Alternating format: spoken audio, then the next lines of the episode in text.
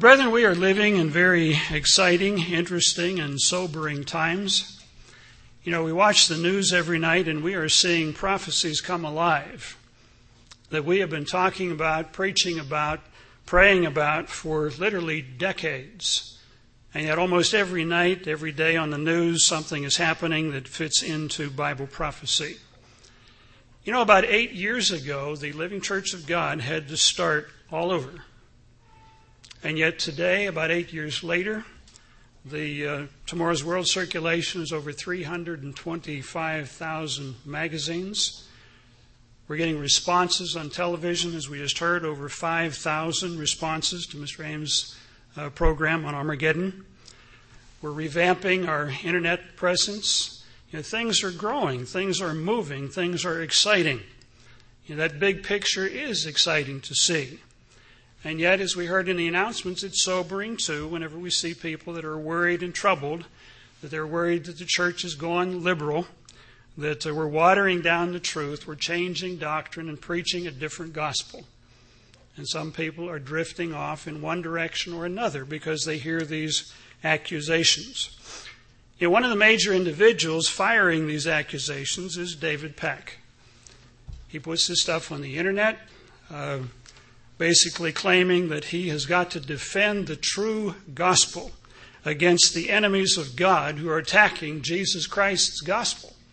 And he uses scripture in Philippians that we'll look at a little bit later that he totally misapplies.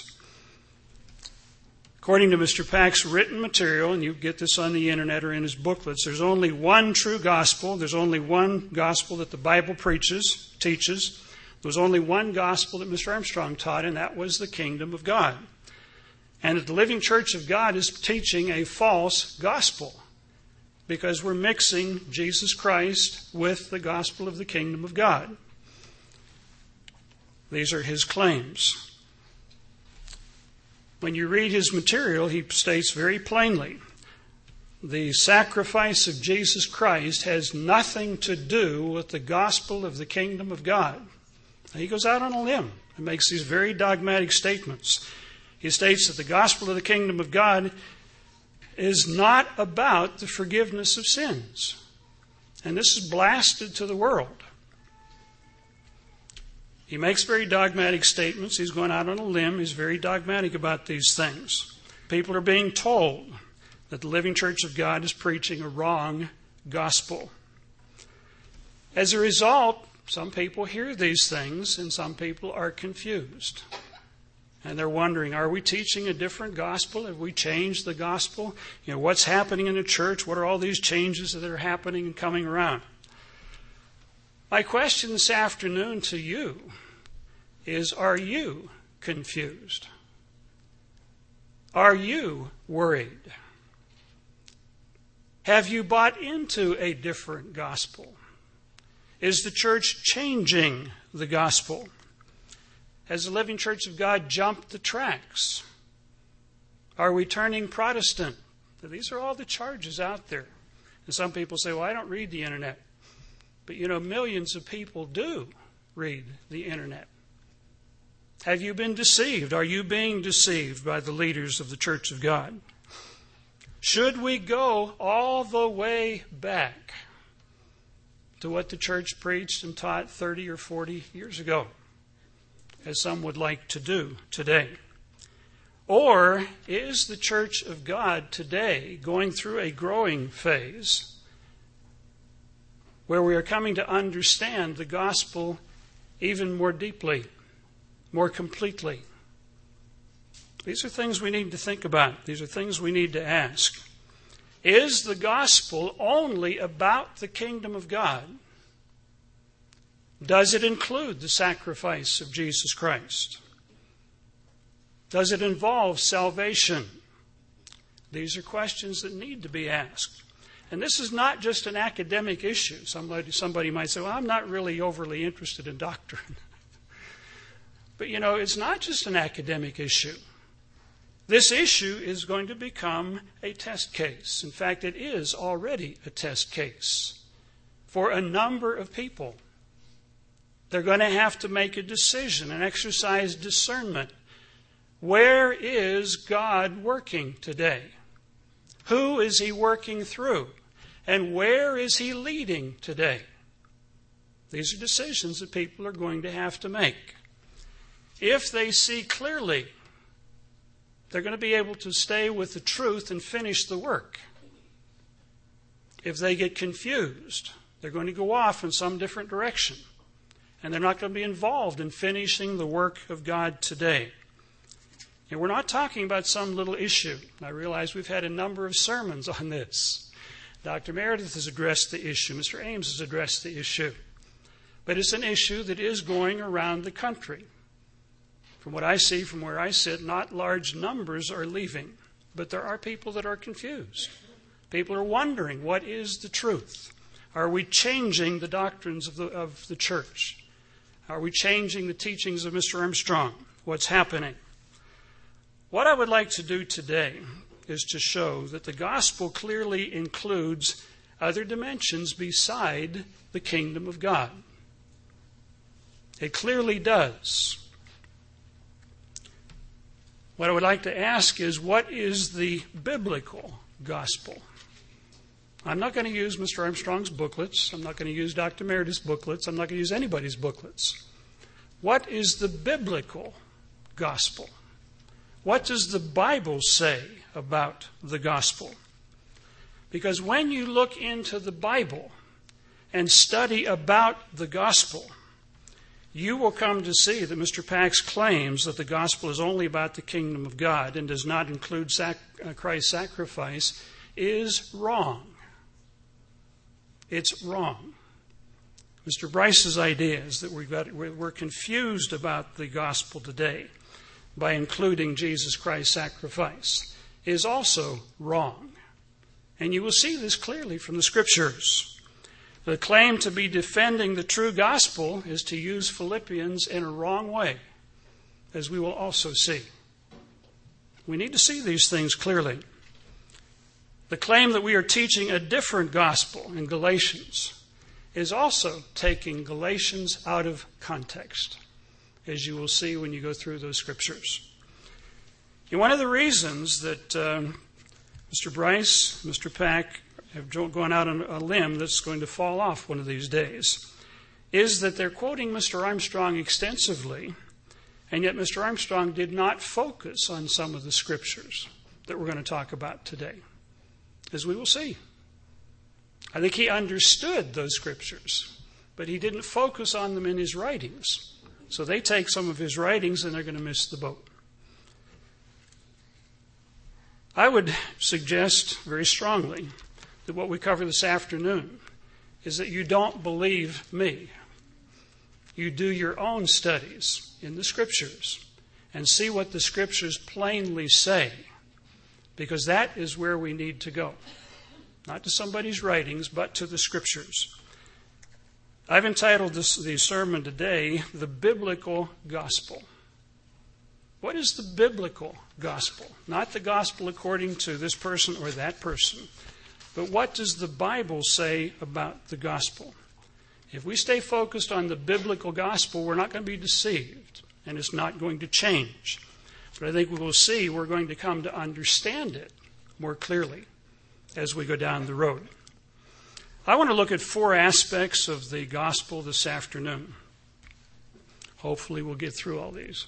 If we don't, we can make a sermon out of one of the other points that I don't get through. But let's look at four aspects of the gospel. You know, and I know, that the kingdom of God is a major aspect of the gospel. If you turn to Mark chapter 1, just to look at a couple scriptures quickly, Mr. Armstrong always went here to start you know, this is one of the reasons I am in the church of God today. When I heard the gospel and read it in the Bible about the kingdom of God, it made more sense than anything I'd ever heard. It was exciting. It's still exciting. In Mark chapter 1, verses 14 and 15, it says, Now after John was put in prison, Jesus came into Galilee, preaching the gospel of the kingdom of God and saying, The time is fulfilled, the kingdom of God is at hand. He was there as a representative of that kingdom. Repent and believe the gospel. The gospel of the kingdom of God is referred to over 150 times in the New Testament. Sometimes it's referred to as the gospel of the kingdom of God. Other times it's referred to as the gospel of the kingdom. Other times it's referred to as the kingdom. But you know what it's talking about when you read it in context. Notice in Mark chapter 16, verse 15. Notice what it says, and also notice what it doesn't say. Mark 16, 15, Christ is talking with his disciples, giving them a commission. Jesus said to them, Go into all the world and preach the gospel to every creature, to every person. Now, I've explained this in the past. Well, they were preaching the gospel of the kingdom of God because that's what Christ was preaching in Mark 1, verse 14 and 15. But here it just says, Go and preach the gospel. So, to find out what they preached, we've got to go to the writings of the apostles. And we'll find out there's more there than just the kingdom of God. I want to read you something quickly from uh, Mr. Armstrong's book, The Incredible Human Potential. On page 17, you might want to make some notes and just check these things later. He's talking about the gospel. And he mentions and uses some of these scriptures uh, in Mark chapter 1, verse 14 and 15, talks about Jesus preaching the, kingdom, preaching the gospel of the kingdom of God. And then he mentions in Acts chapter 8, I think it's verse 11 or 12, that G, or Philip came down to Samaria uh, preaching things concerning the kingdom of God in the name of Jesus Christ. Then he quotes Acts chapter 20, verse 25, where Paul says, I have gone preaching the kingdom of God, uh, and you will see my face no more. He was talking to the elders in Ephesus. In Acts 28, verse 23, it says, Paul expounded and testified the kingdom of God. And then in 28, verse 30 of Acts, it says, Paul dwelt two whole years in his own hired house, received all that came to him, preaching the kingdom of God. And then Mr. Armstrong asked the question Did Paul preach any other gospel than the kingdom of God? How would you answer that? Let's turn to Acts chapter 20 and let the Bible answer it. Acts chapter 20. if we read the section of Scripture there, and not just one verse, Mr. Armstrong quoted Acts chapter 20, verse 25. Let's just read it while we're here. Verse 25 Indeed, I, now I know that you all among whom I have gone preaching the kingdom of God will see my face no more. So he was preaching the kingdom of God. But now let's back up. Verse 17 uh, Paul went to Ephesus, called for the elders of the church, and then he spoke to them. In verse 20, he says, And how I have kept nothing back that was helpful, but proclaimed to you and taught you publicly from house to house, testifying to the Jews and also the Greeks repentance towards God and faith toward our Lord Jesus Christ. Paul was commissioned to preach the gospel. Notice what he was preaching about repentance toward God and faith towards our Lord Jesus Christ. And see, now I go bound in the Spirit to Jerusalem, not knowing the things that will happen to me there, except that the Holy Spirit testifies in every city, saying that chains and tribulations await me. So Paul had had premonitions of what was coming. He knew it was going to be problems. Verse 24 But none of these things move me. I'm not bothered by, by what I see coming down the road. Nor do I count my life dear to myself, so that I may finish my race with joy and the ministry which I received from the Lord Jesus to testify to the gospel of the grace of God. So he was testifying to the gospel of the grace of God. He was preaching about the kingdom of God. He was also preaching about faith towards, or repentance towards God and faith towards Jesus Christ. And Mr. Armstrong didn't really emphasize the gospel of the grace of God here. He t- focused on the kingdom of God. If we go back to Acts chapter 8 quickly, what was Philip preaching about? Again, the apostles were commissioned to preach the gospel all around the world. In verse 12 of Acts chapter 8, when they believed Philip as he preached the things concerning the kingdom of God and the name of Jesus Christ. Notice the gospel is not used in this verse. What he was preaching was the kingdom of God in the name of Jesus Christ. You know, Dave Pack and some others want to split this verse apart and say he was preaching about the gospel of the kingdom of God and the name of Jesus Christ. The, the name of Jesus Christ was something different. But the verse doesn't say that. It says he was preaching the gospel, he was preaching the kingdom of God and the name of Jesus Christ. Now let's go to Acts chapter 28, towards the end of, actually at the end of the book. Notice what Paul was preaching. we've got to be careful we don't read something into these verses that is not there. Verse 23 So when they appointed him a day, Paul was under house arrest in Rome. Many came to him at his lodging, to whom he explained and solemnly testified of the kingdom of God persuading them concerning Jesus from both the law of Moses and the prophets from morning until evening. Notice the word gospel is not here. So you can't take the gospel and make it the kingdom of God and then uh, don't make the teachings about Jesus Christ not the gospel. The gospel word is not there. Paul was commissioned to preach the gospel, and this is what he was preaching. Then he talks about uh, a scripture from Isaiah that people are going to hear and not understand. But notice in verse 28 Therefore, let it be known to you, Paul is preaching to these people, that salvation of God, the salvation of God, has been sent to the Gentiles, and they will hear it. The Jews didn't hear it, but the Gentiles would hear it. So Paul was talking about the salvation of God in the context of preaching the gospel to these people. Verse 30 Then Paul dwelt two whole years in his own rented house and received all who came to him preaching the kingdom of God and teaching the things concerning which concern the Lord Jesus. Again, the word gospel is not used here, so you can't make preaching the kingdom of God the gospel and not make preaching about Jesus Christ not the gospel. The Bible talks about preaching the kingdom of God, about Jesus Christ, about salvation. Uh, Paul was preaching about the gospel of grace. We just read that in uh, Acts chapter um, 20, verse 24. So Paul did preach a number of other things besides just the kingdom of God. So, this idea that the gospel doesn't include anything about Jesus Christ, as we will see, is simply not biblical. Paul did preach about other aspects. Now, this will probably bother some people that will, you know, they're saying things different than Mr. Armstrong did and they're changing things. Mr. Armstrong understood that salvation was part of the gospel. Let me just read you quickly page 193 in this book, The Incredible Human Potential. Mr. Armstrong understood what the gospel was about, but when he wrote about some things, he focused on the kingdom of God and he didn't focus on some of these other issues. Page 193 in The Incredible Human Potential, Mr. Armstrong makes this statement.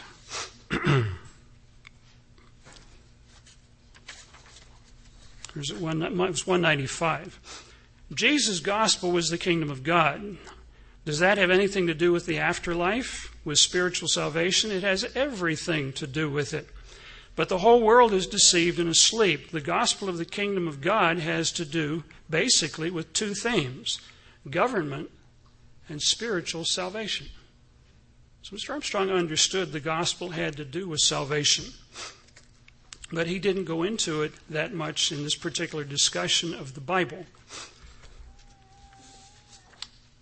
You know, I don't know where, where Mr. Pack totally gets his idea that uh, uh, the gospel does not include salvation. It doesn't include the sacrifice of Jesus Christ.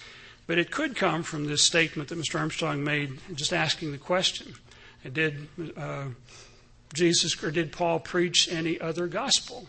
Well, he did talk about other aspects of the gospel. But if you lift that statement out and assume he never talked about anything else, then you're drawing a wrong conclusion. Back on page uh, 17 or 18 of The Incredible Human Potential, he does mention the gospel of grace. And I want to talk about this will be Roman numeral uh, 2 in the sermon. Roman numeral 1 was basically the gospel of the kingdom of God. We understand that the gospel does include the kingdom of God. It's all about the coming kingdom of God. And we know that, you know that. That's why I'm here. This is not changing, nothing's happening to that. But Roman numeral number two, the gospel of grace, which uh, Paul mentions in Acts 20, verse 24. Mr. Armstrong doesn't say too much about it in his book, but the Bible does, and that's why we need to go back to the scriptures. What Mr. Armstrong mentions here is I have said that you hear many gospel programs today. Now, he's writing in 1978. One uses the slogan, preaching Christ to the nations. One might ask, well, what's wrong with preaching about Christ? Or, what's wrong about preaching a gospel of grace? Or, what's wrong with proclaiming a message about salvation? Says, I have shown you the scriptures showing that they started even in the first century preaching about a different Jesus, a Jesus supposed to have abolished his Father's commandments, who turned grace into license. And if you turn to, uh, you don't need to turn there, but maybe put in your notes Jude, verse 4, where Mr. Armstrong refers to this statement there where they turned the, uh, the grace of God into licentiousness. And it's what many Protestants preach today that uh, we're under grace. We don't have to keep the commandments. Christ kept them for us. We don't need to keep the Sabbath. That's Old Testament. We're under grace today. And Mr. Armstrong correctly nails that, that that was a misapplication of the term. He also mentions if those who proclaim to preach a gospel of salvation understood and proclaimed what salvation really was or is, whether it is going to a place, being changed into a different condition, becoming a spirit being, or what or where or how it might be obtained, it might be part of the true gospel.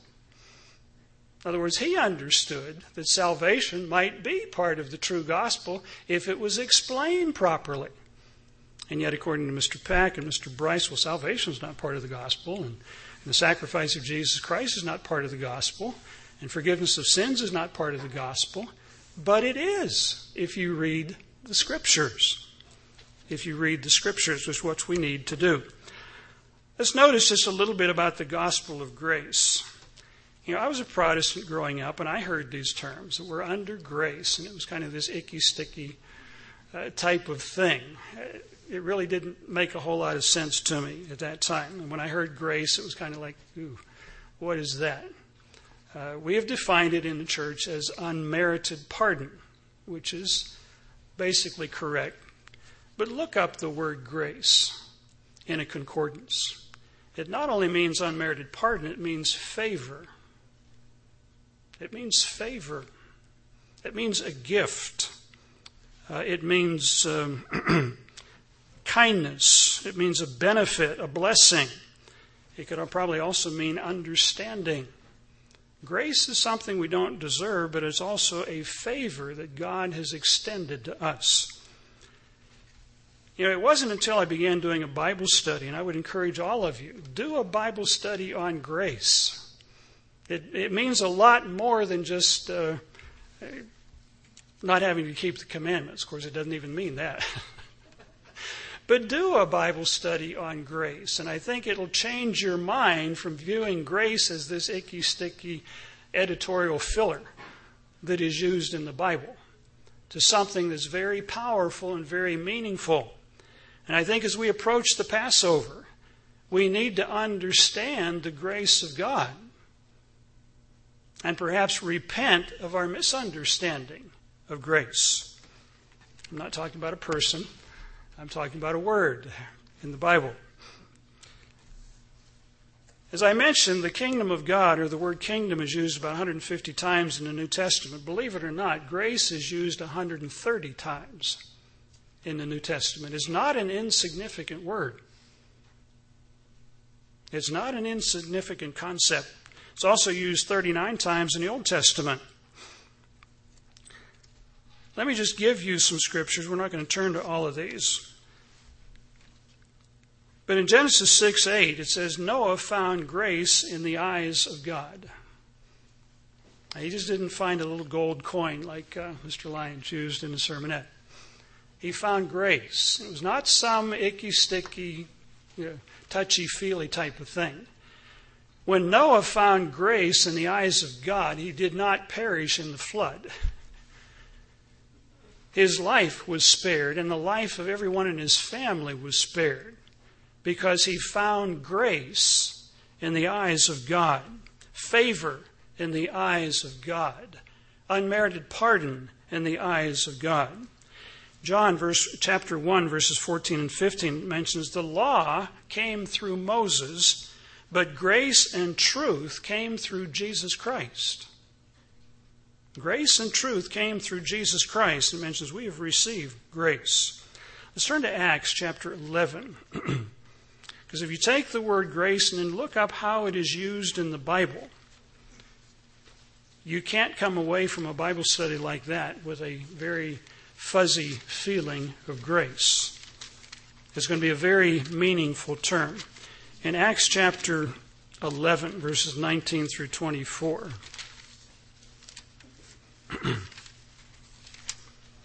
It's really interesting going through the book of Acts to actually see what the apostles preached, what they preached about, what was the subject of their discussions. Acts chapter 11, beginning in verse 19, says, Now those who were scattered after the persecution arose, that arose after Stephen traveled to as far as Phoenicia, uh, Cyprus, and Antioch, preaching the word to no one but uh, the Jews only. But some of them were men from Cyprus and Cyrene who, when they had come to Antioch, spoke to the Hellenists, preaching the Lord Jesus. They were preaching about Jesus Christ. And the hand of the Lord was with them, and a great number believed and turned to the Lord. Then the news of these things came to the ears of the church in Jerusalem, and they sent Barnabas to go as far as Antioch. Now, notice verse 23. When Barnabas came, when he came and had seen the grace of God, what did he see? Flashing lights? People saying rosaries? What did he see there? When he came and had seen the grace of God, he was glad and encouraged them all that with the purpose of heart they should continue with the Lord, for he was a good man full of faith. But basically, what he saw there were a large number of people beginning to understand and believe the truth a large number of people were beginning to understand the truth of God because of the grace of God, the favor of God. He'd given them the capacity to understand.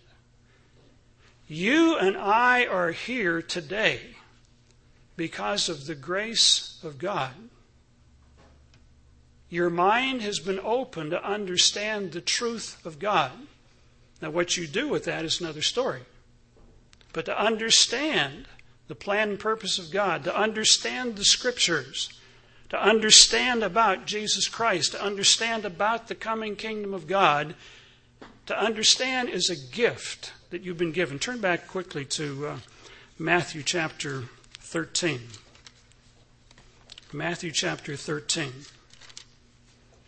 Now, this involves the grace of God. It may not be mentioned specifically here, but this is what it's all about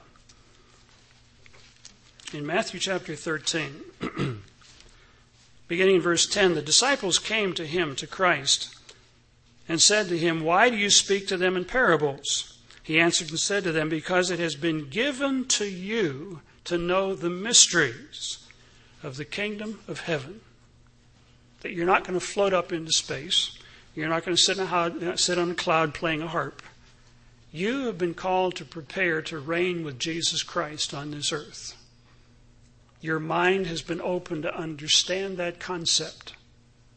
I remember the first time I heard a minister go through the meaning of the holy days. He just kind of reviewed all of them on the Feast of Trumpets, first Feast of Trumpets I'd ever kept. And I turned around to an older person behind me after services, and the person said, What do you think of uh, the message? I said, He just blew my mind. He just blew my mind. I've never heard anything like that before. See, it's the grace of God that opens your mind to begin to understand. Without that grace, without that gift that God is giving you, you wouldn't understand. You'd be out shopping today. You'd be doing other things. You wouldn't be here. The grace of God is not some little thing, not some touchy feeling thing. It's a gift, it's a benefit. It's something very special that God has given. Barnabas saw many people beginning to understand because of the grace of God. Acts chapter 13, verse 43. Acts 13, verse 43. so, but when the Jews saw the multitude, they were filled with envy. Excuse me, wrong verse. Uh, Paul was preaching to the in the synagogues of the Jews. Verse 42 it says, "When the Jews went out, they were in Antioch." Of the synagogue, the Gentiles begged that these words might be preached to them the next Sabbath. Now, when the congregation was broken up, many of the Jews and devout proselytes followed Paul and Barnabas, who, speaking to them, persuaded them to continue in the grace of God. Now, what does that mean, to continue in the grace of God? Well, you continue living according to the things you're beginning to understand. They were learning about clean and unclean meats. They were learning about, you know, you don't commit adultery, you don't commit fornication. What he's saying is continue in the grace of God. Continue living in the way that you're learning to live.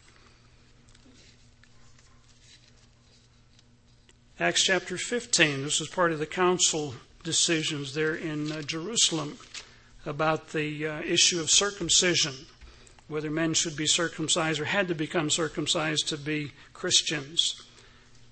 In Acts chapter 15, verse 10 and 11, says, Now therefore, why do you test God by putting a yoke on the neck of the disciples, which neither our fathers nor we could bear?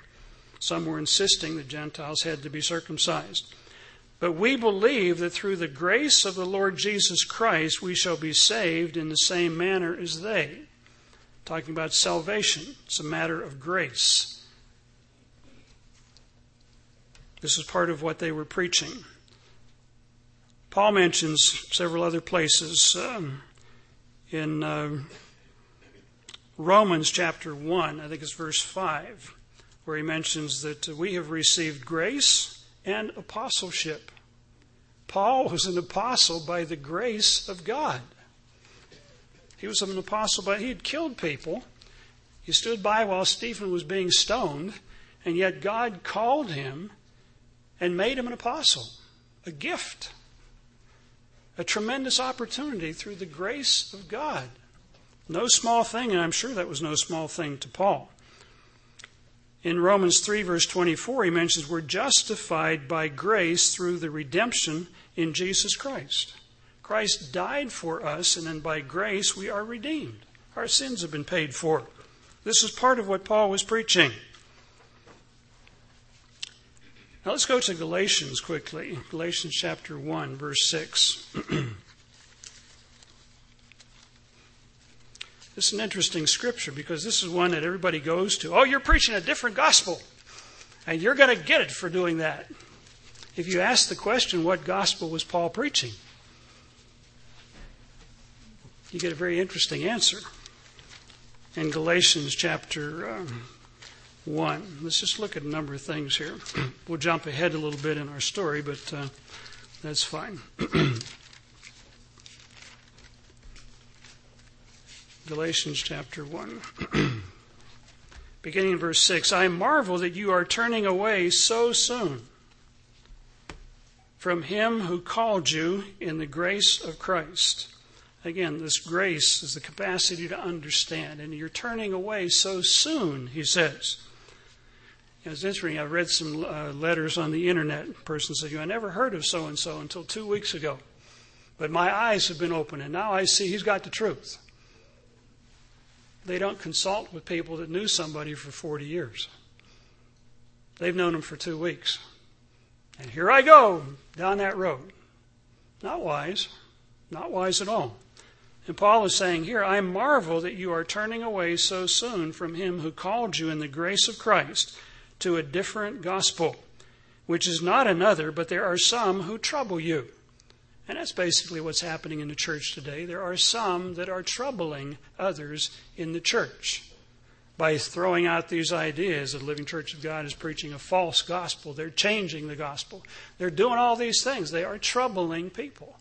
And some are troubled and worried over that, who want to pervert the gospel.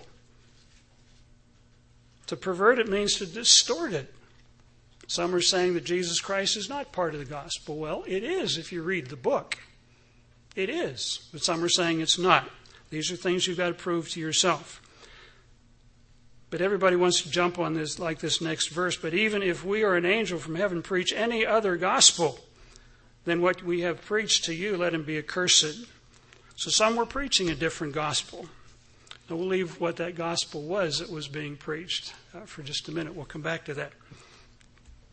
Let's go to uh, Ephesians chapter 1, and this was a key scripture to put a circle around. A number of scriptures say the same thing, but this says it all in just a couple of verses. Ephesians chapter 1, verse 7. Again, Paul was commissioned to preach the gospel to the world. What was that gospel? What do we find here? In verse 7, in him we have redemption through his blood. Jesus Christ died for you and for me. The forgiveness of sins, that's why he died, according to the riches of his grace. You didn't deserve to be called. You didn't deserve to be forgiven. I didn't deserve to be called. I didn't I don't deserve to be forgiven.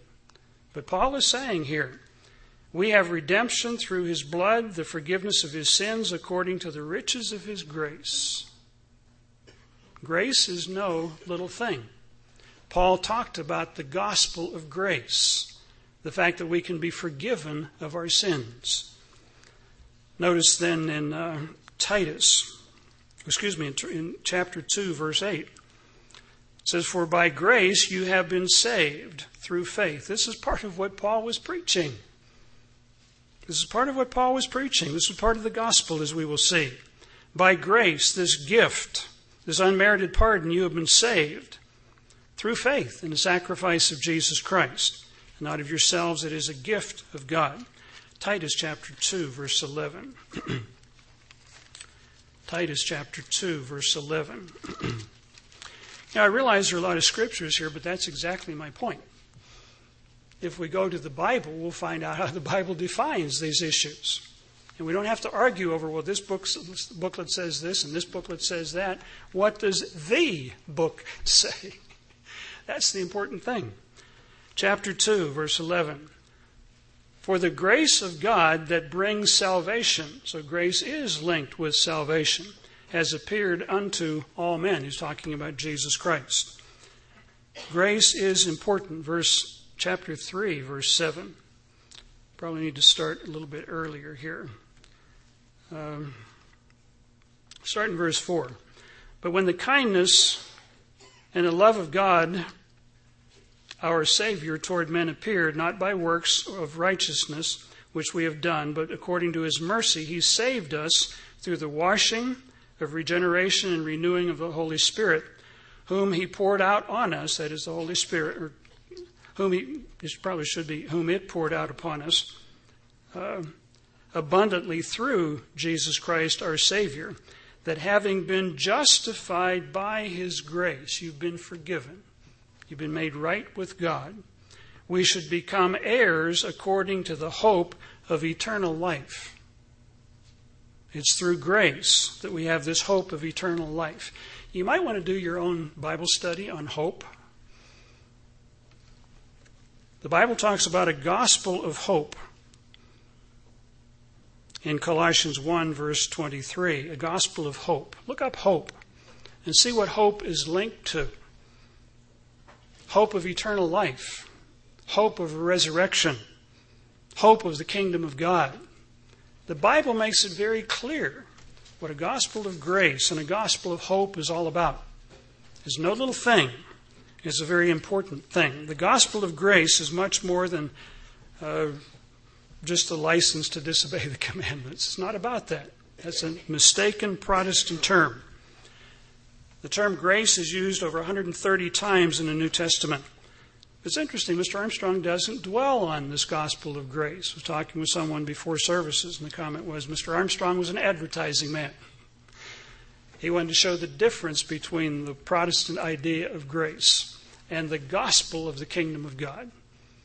I grew up in a Protestant church my understanding of the kingdom of God was this warm feeling in your heart, not a, about a dynamic coming kingdom. And Mr. Armstrong saw that, focused on that, but he didn't say a lot about the gospel of grace. Now, when we point out some of these things, this bothers some people. Oh, you're changing what Mr. Armstrong taught or something.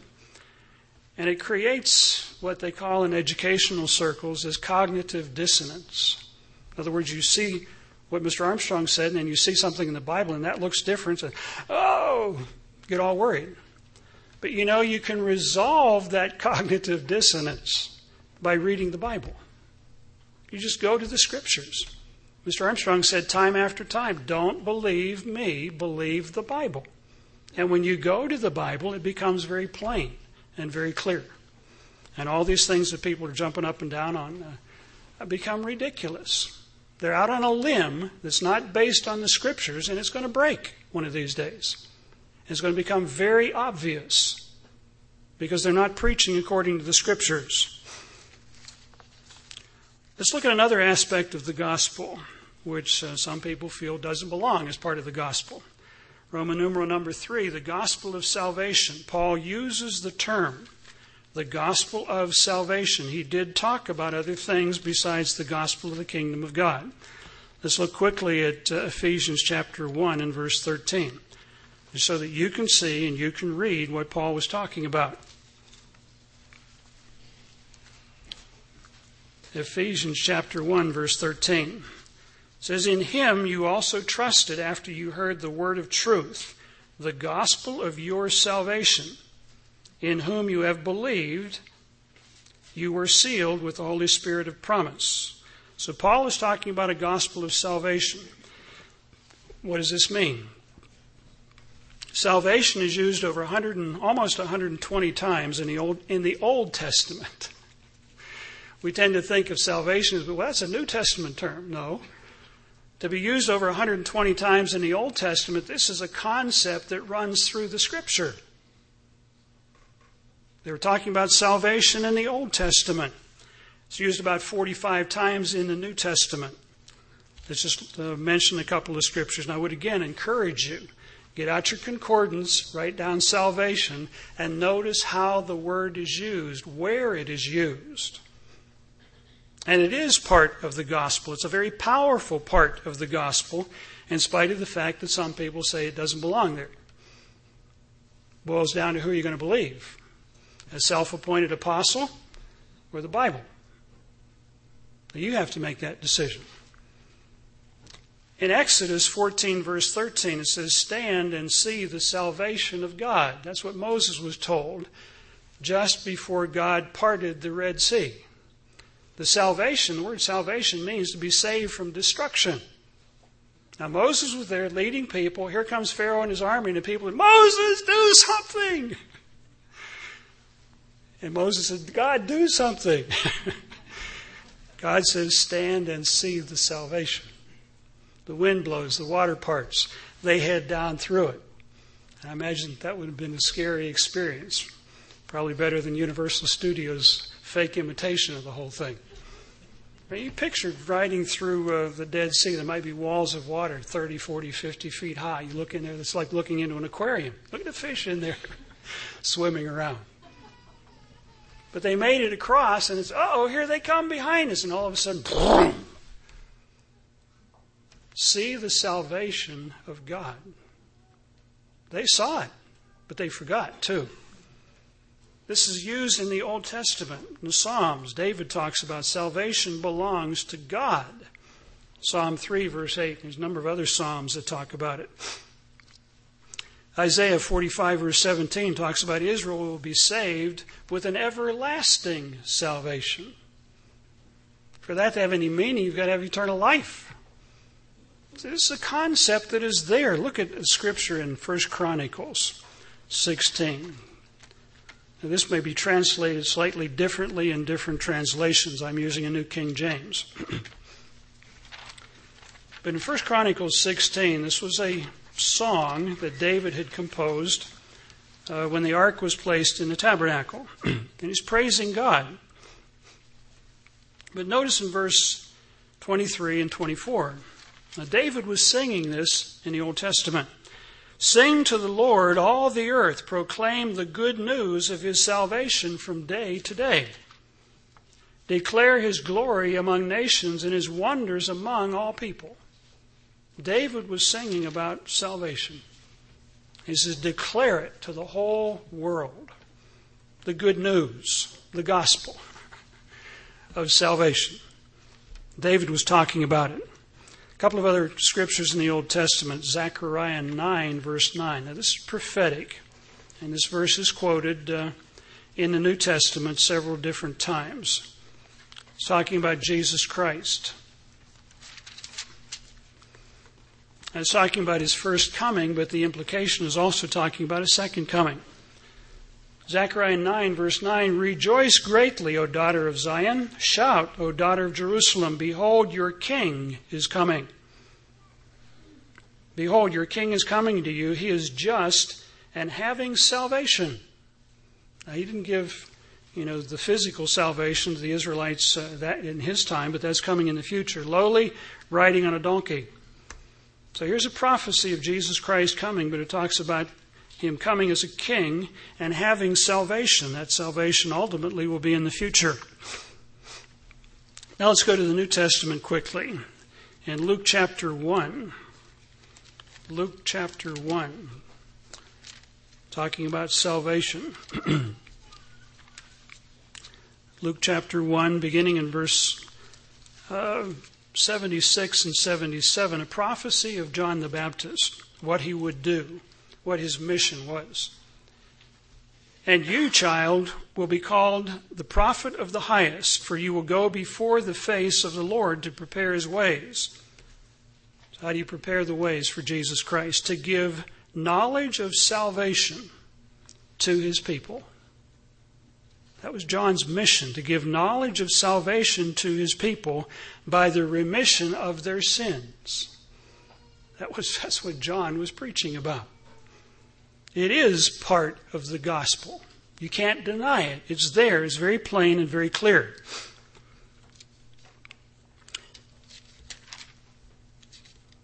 In uh, verse 79 of Luke chapter 1, to give light to those who sit in darkness and the shadow of death, to guide our feet into the way of peace. Now, Paul talks about a gospel of peace in Ephesians.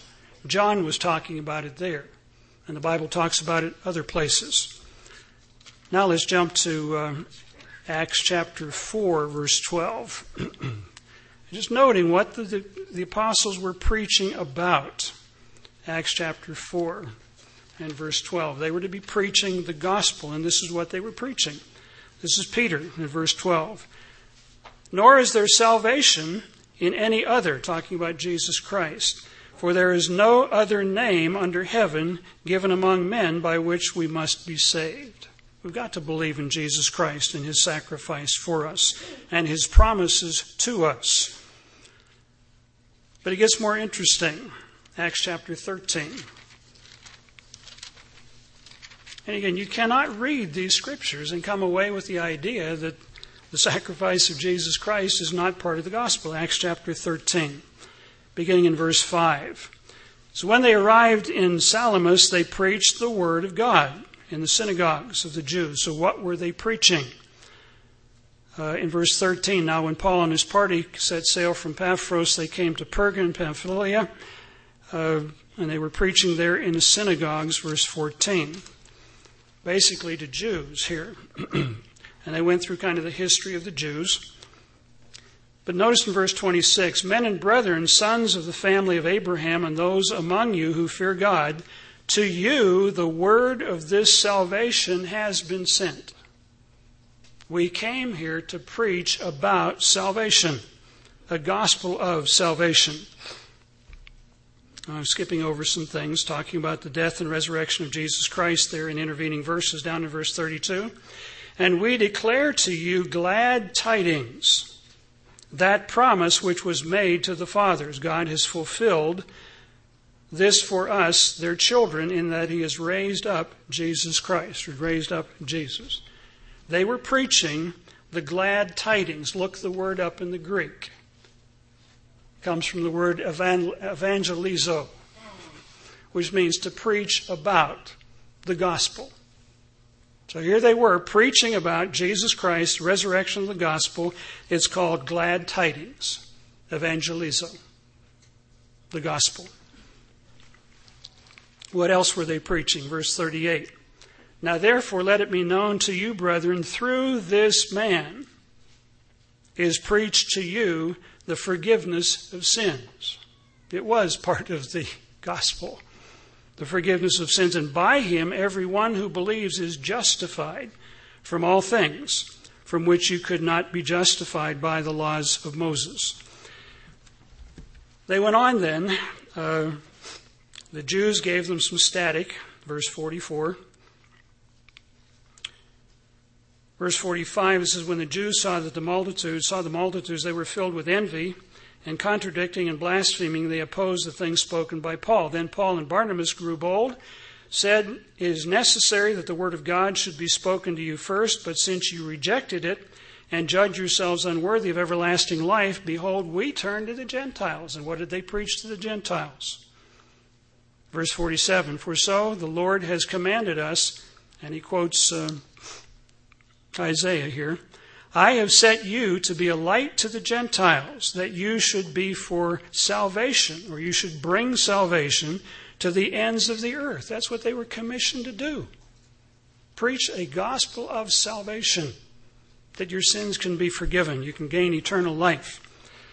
Chapter 14, verse 7 says, And they were preaching the gospel there. They were preaching the gospel. This is what they were preaching. This idea that the, you know, the sacrifice of Jesus Christ is not part of the gospel is, in plain words, baloney. Beef baloney. you know, it just doesn't fit. Chapter 16 of Acts. Chapter 16 of Acts. this is interesting. Paul had a vision, had a dream, had a vision of a man in Macedonia saying, Come, come on over here. Notice what he said. Notice what happened, how it's described. And a vision appeared to Paul, verse 9 of Acts 16, in the night. And a man of Macedonia stood and pleaded with him, Come over to Macedonia and help us. Why did he want Paul in Macedonia?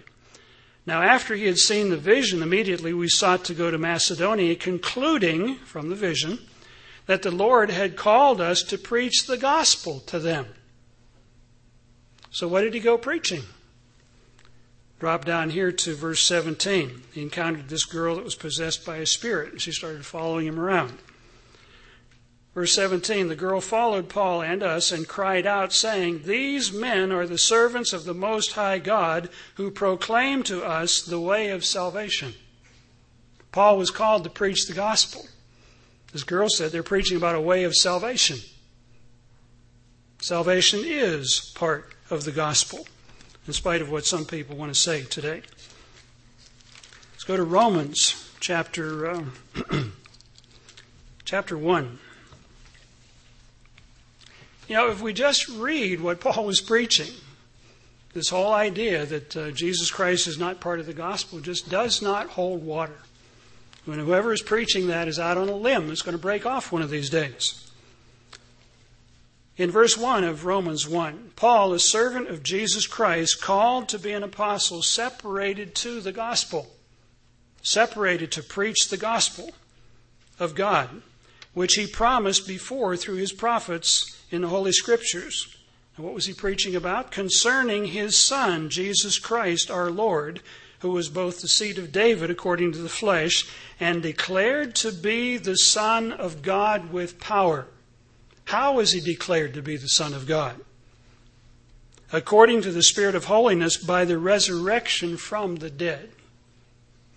We've got people today that are writing books claiming that uh, you know, the idea of a virgin birth, the idea of a resurrection from the dead. It's not scientific, can't believe it. These are atheists that are writing. And are making fun of what you and I believe. They're making fun about what the Bible preaches. But they don't know what they're talking about. They don't even know the scriptures. They just pull things out here and pull things out there. Through whom we have received grace and apostleship for obedience to the faith among the nations to his name. Down in verse 16 of chapter 1 of Romans. For I am not ashamed of the gospel of Christ, Now, he's not talking about the kingdom of God here. I am not ashamed of the gospel of Christ, for it is the power of God to salvation. Salvation is part of the gospel, a very important part of the gospel. Now, Paul is consistent from Romans to Corinthians to other uh, of the epistles. We look at 1 Corinthians chapter 1. Again, we read in Romans chapter 1, verse 1, that Paul was separated to the gospel. He was separated to preach the gospel. And what was he preaching? 1 Corinthians chapter 1, verses 17 to 18. Here's what Paul was preaching in Corinth. Verse 17 For Christ did not send me to baptize, but to preach the gospel, not with the wisdom of words, lest the cross of Christ should be made of no effect. Christ died on a cross. He was resurrected from the grave. He died for our sins. This is what Paul was focusing on. Verse 18 For the message of the cross is foolishness to those who are perishing. These guys that are writing books today. Jesus Christ resurrected from the dead? Come on. Things like that don't happen. That's a myth. And people that believe it are stupid. This is what they're writing today. But the apostles died because of what they saw. You don't die for silly ideas. You don't die for somebody's theories. You die for the truth. And they did. Many people did. For the message of the cross is foolishness to those who are perishing, but to us who are being saved, this is part of the gospel, it is the power of God. These things are very powerful parts of the gospel. Chapter 2, verse 2. Paul says, now he's supposed to be preaching the gospel. That's his mission. He says in verse 2 of chapter 2 For I determined not to know anything among you except Jesus Christ and Him crucified. And somebody might say, Well, that's too Protestant for me. Take it up with Paul. Take it up with the God who inspired and preserved the Bible.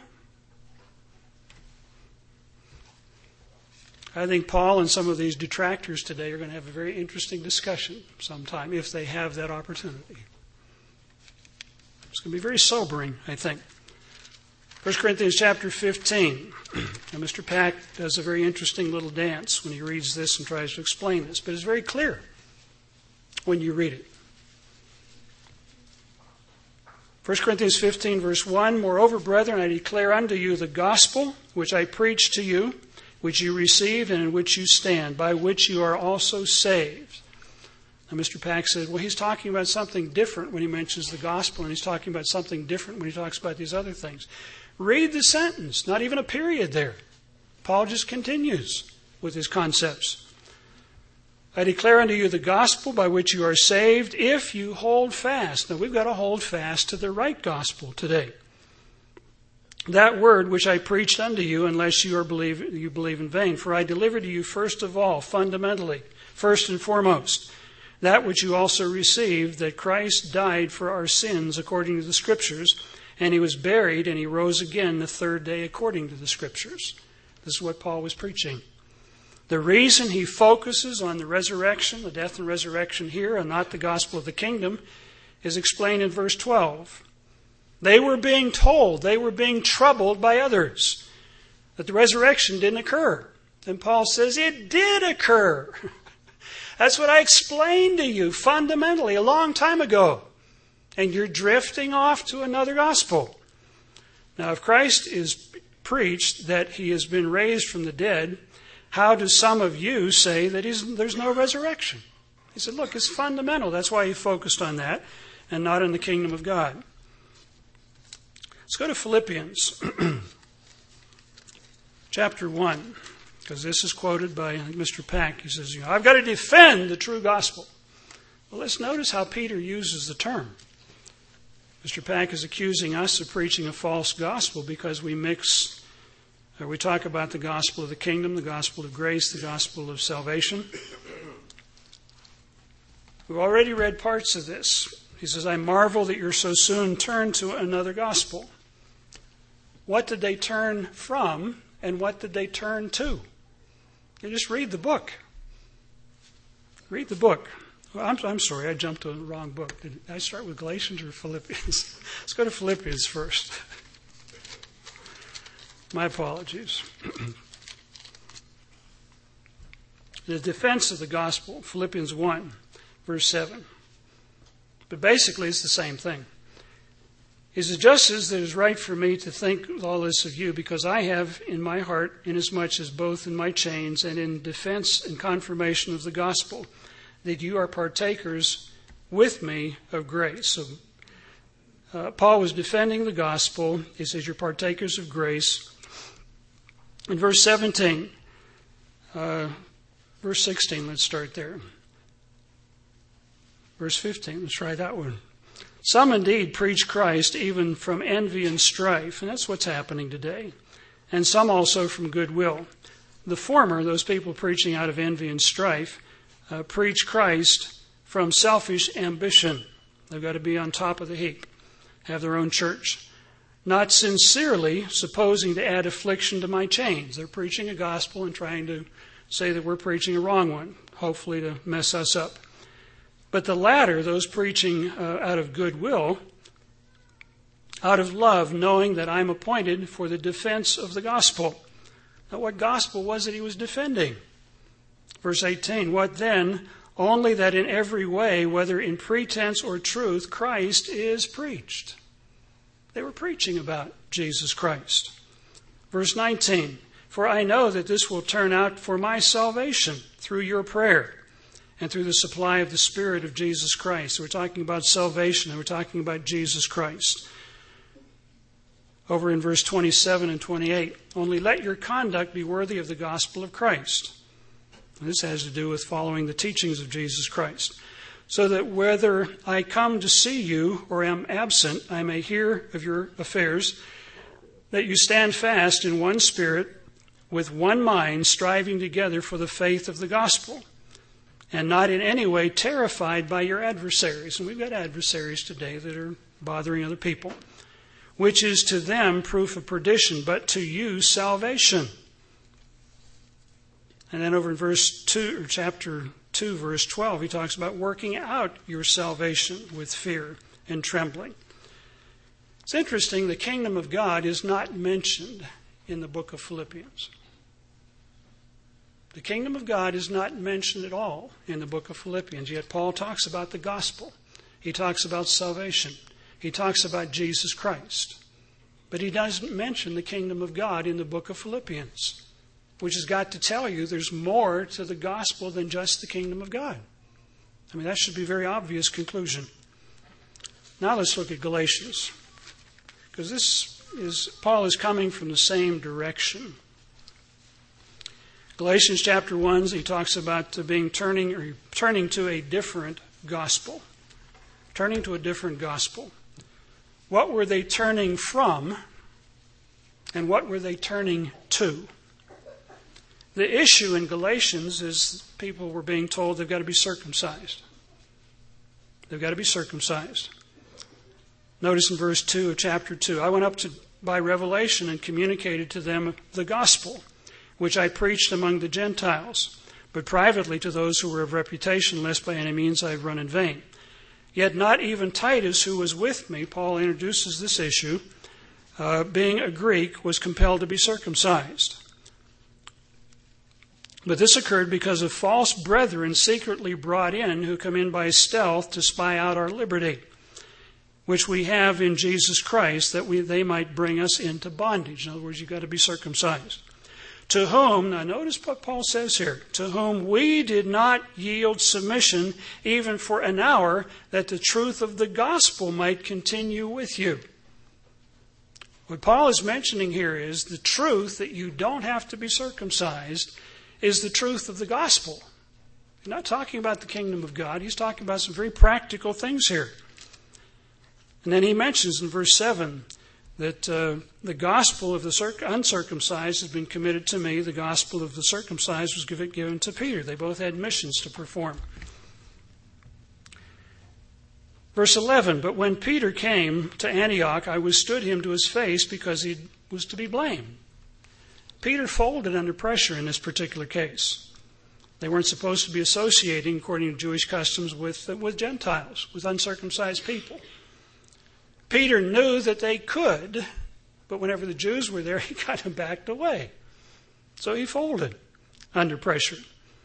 When Peter had come, I withstood him to his face because he was to be blamed. For before certain men came from James, he would eat with the Gentiles, but when they came, he withdrew and separated himself, fearing those who were of the circumcision. And the rest of the Jews also played the hypocrite with him, so that even Barnabas was carried away by their hypocrisy. Now notice verse 14. But when I saw that they were not straightforward about the truth of the gospel, he's not talking about the kingdom of God. He's talking about this teaching about circumcision. And then he explains it a little bit more down here in verse 16. Knowing that a man is not justified by the works of the law, but by faith in Jesus Christ. That is the truth of the gospel. And it's not about the kingdom of God here. It's about the truth that you're not justified by works. In this case, it was circumcision. Today, it might be some people feel, well, I'm justified because uh, I'm not wearing makeup, or something like that. You know, they had their works of the law. We have our works today, in many ways. But Paul is saying here the truth of the gospel. In this case, he's not talking about the kingdom of God, he is talking about works versus faith and it has to do with grace. These are things, brethren, that the Bible makes very clear. We're not going to have time to go into the gospel of peace, but you can breathe and sigh of relief. we can do that in a future sermon. But Paul talks about in Ephesians, let's just notice it quickly, just so that you know it's there. Paul talks about a gospel of grace, he talks about a gospel of salvation, and in Ephesians chapter 6,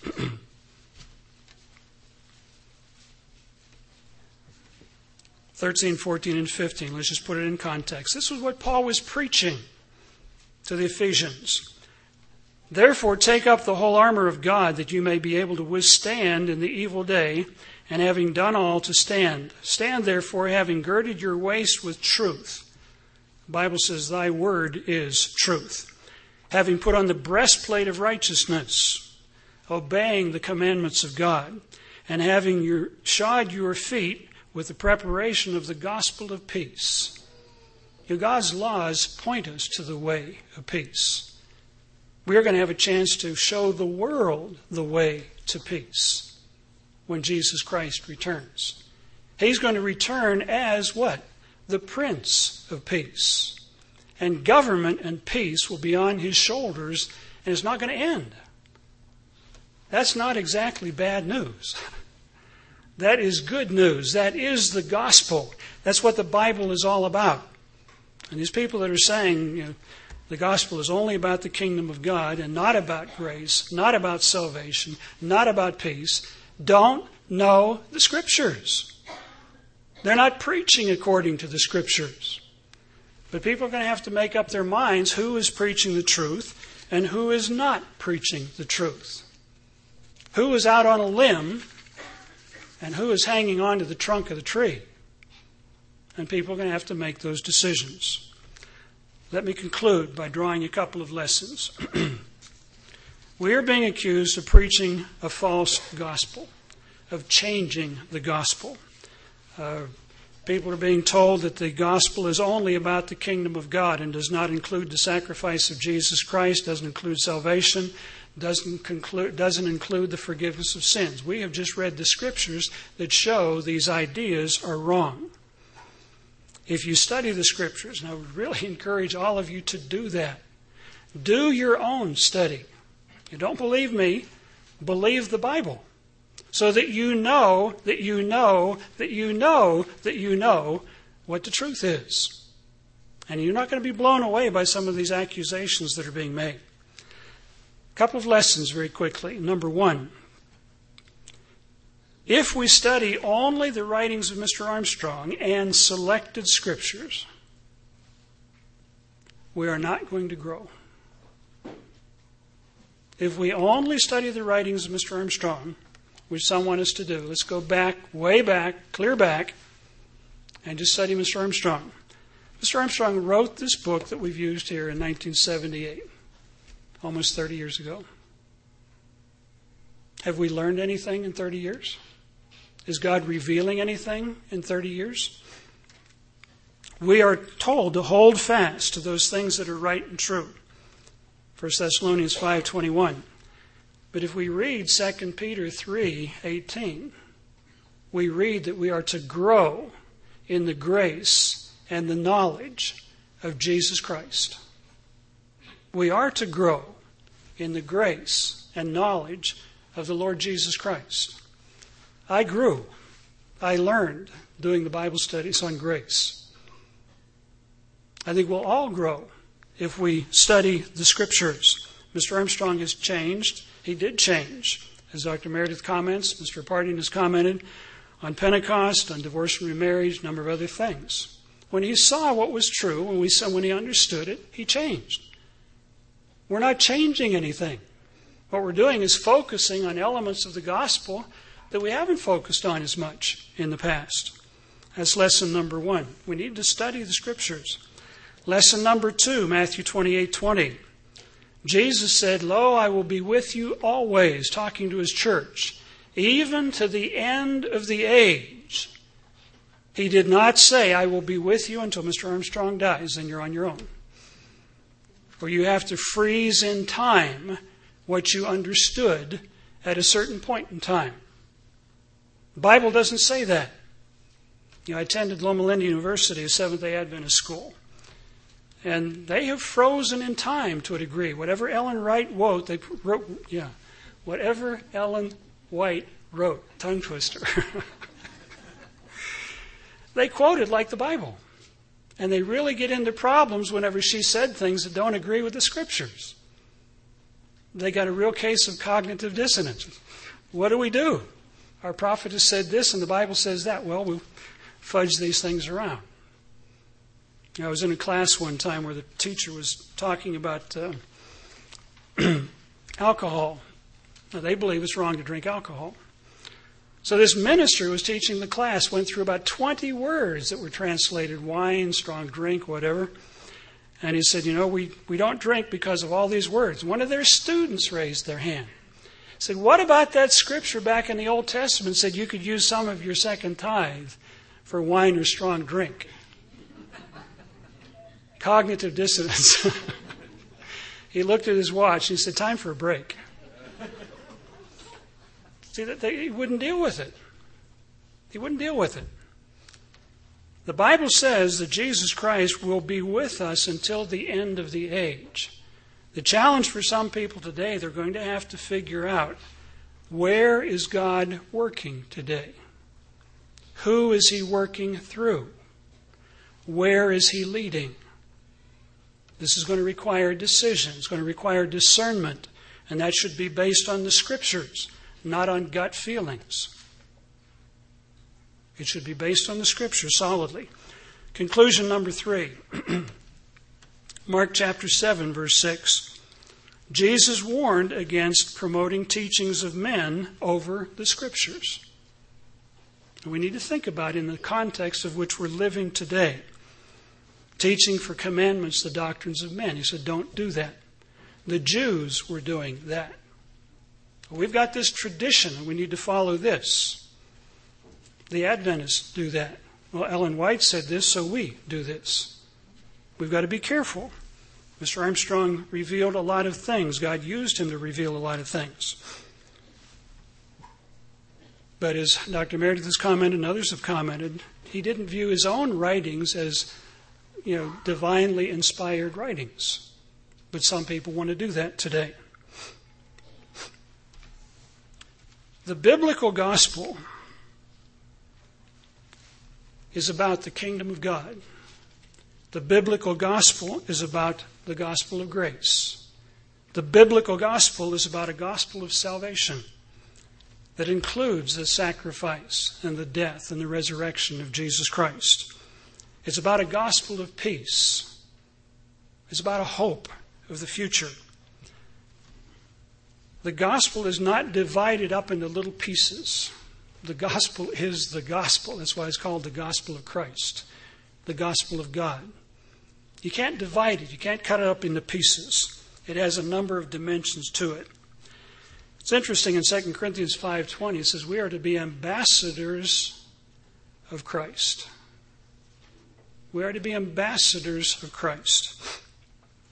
In 2 Timothy 2:15 we're told to study, diligently study so that we can rightly divide, correctly understand the word of truth. We've got to be doing our own Bible studies so we know what the Bible says. 2 Peter chapter 3 verse 15 we need to be ready to give a defense. Ready to give an answer for the hope that lies within us. You know, my hope, and I think your hope is to be in the kingdom of God. I'm very thankful for the grace that God has given me, and I think you are too. This capacity to understand the truth of God, the opportunity to prepare to rule with Jesus Christ. The gospel, the biblical gospel, is a gospel of salvation. The Christ died for you, He died for me, so that we can receive the gift of the Holy Spirit, that we can grow to become like Jesus Christ as our elder brother. It's a gospel of peace. When you understand the truth of God and how it's going to apply to all human beings, it gives you a sense of peace. You know what life is all about. You know what the purpose of life involves. And if we're using the principles of the Scriptures, we should be able to be at peace with each other. And this becomes the foundation for another sermon. You know, do we believe the gospel of peace? Do we believe the gospel of grace? Do we believe the gospel of salvation? Do we believe the gospel of the kingdom of God? Brethren, our hope is a biblical gospel. You don't have to apologize. You don't have to be worried. You don't have to get confused. The truth is the truth. And some of these people that have gone out on a limb claiming that Jesus Christ is not part of the gospel are simply wrong.